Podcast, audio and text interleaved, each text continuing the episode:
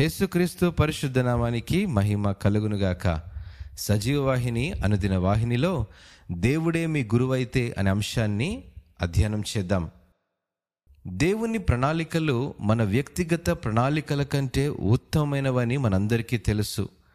ఆయన ప్రణాళికలు మనల్ని అభివృద్ధిపరచి మనకు నిరీక్షణ కలగజేస్తుంది. చాలాసార్లు మనం కోరుకున్న గమ్యాన్ని చేరుకోలేకపోయినప్పుడు మనం భయాందోళనలకు గురవుతూ ఉంటాము.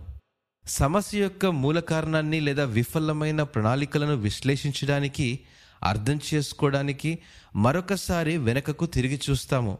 అయితే దేవుడే మనకు సరైన దానిని బోధించినప్పుడు అది ఉత్తమమైన మార్గం అని గ్రహించాలి.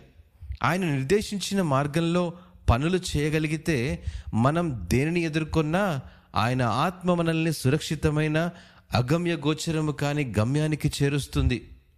కీర్తనకారుడు ఇదే విధంగా ప్రాధేయపడ్డాడు.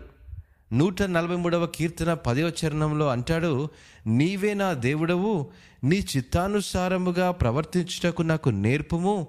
దయగల నీ ఆత్మ సమభూమి గల ప్రదేశమందు నన్ను నడిపించునుగాక. అమేన్ నేను అంటాను విఫలమవ్వని దేవుని ప్రేమపై మన నిరీక్షణ ఆధారపడగలిగితే మన జీవితాలను ఆయనకు అప్పగించుకోవడమే కాకుండా మన ప్రణాళికలను ఆయన శక్తివంతమైన చేతులను పట్టుకొని ముందుకు కొనసాగిస్తాము.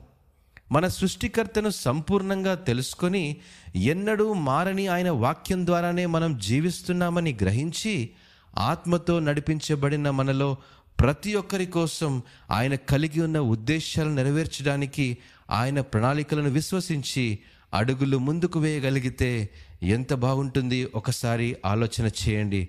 ఇటు మాటలను దేవుడు ఆస్వాదించునుగాక ఆమెన్.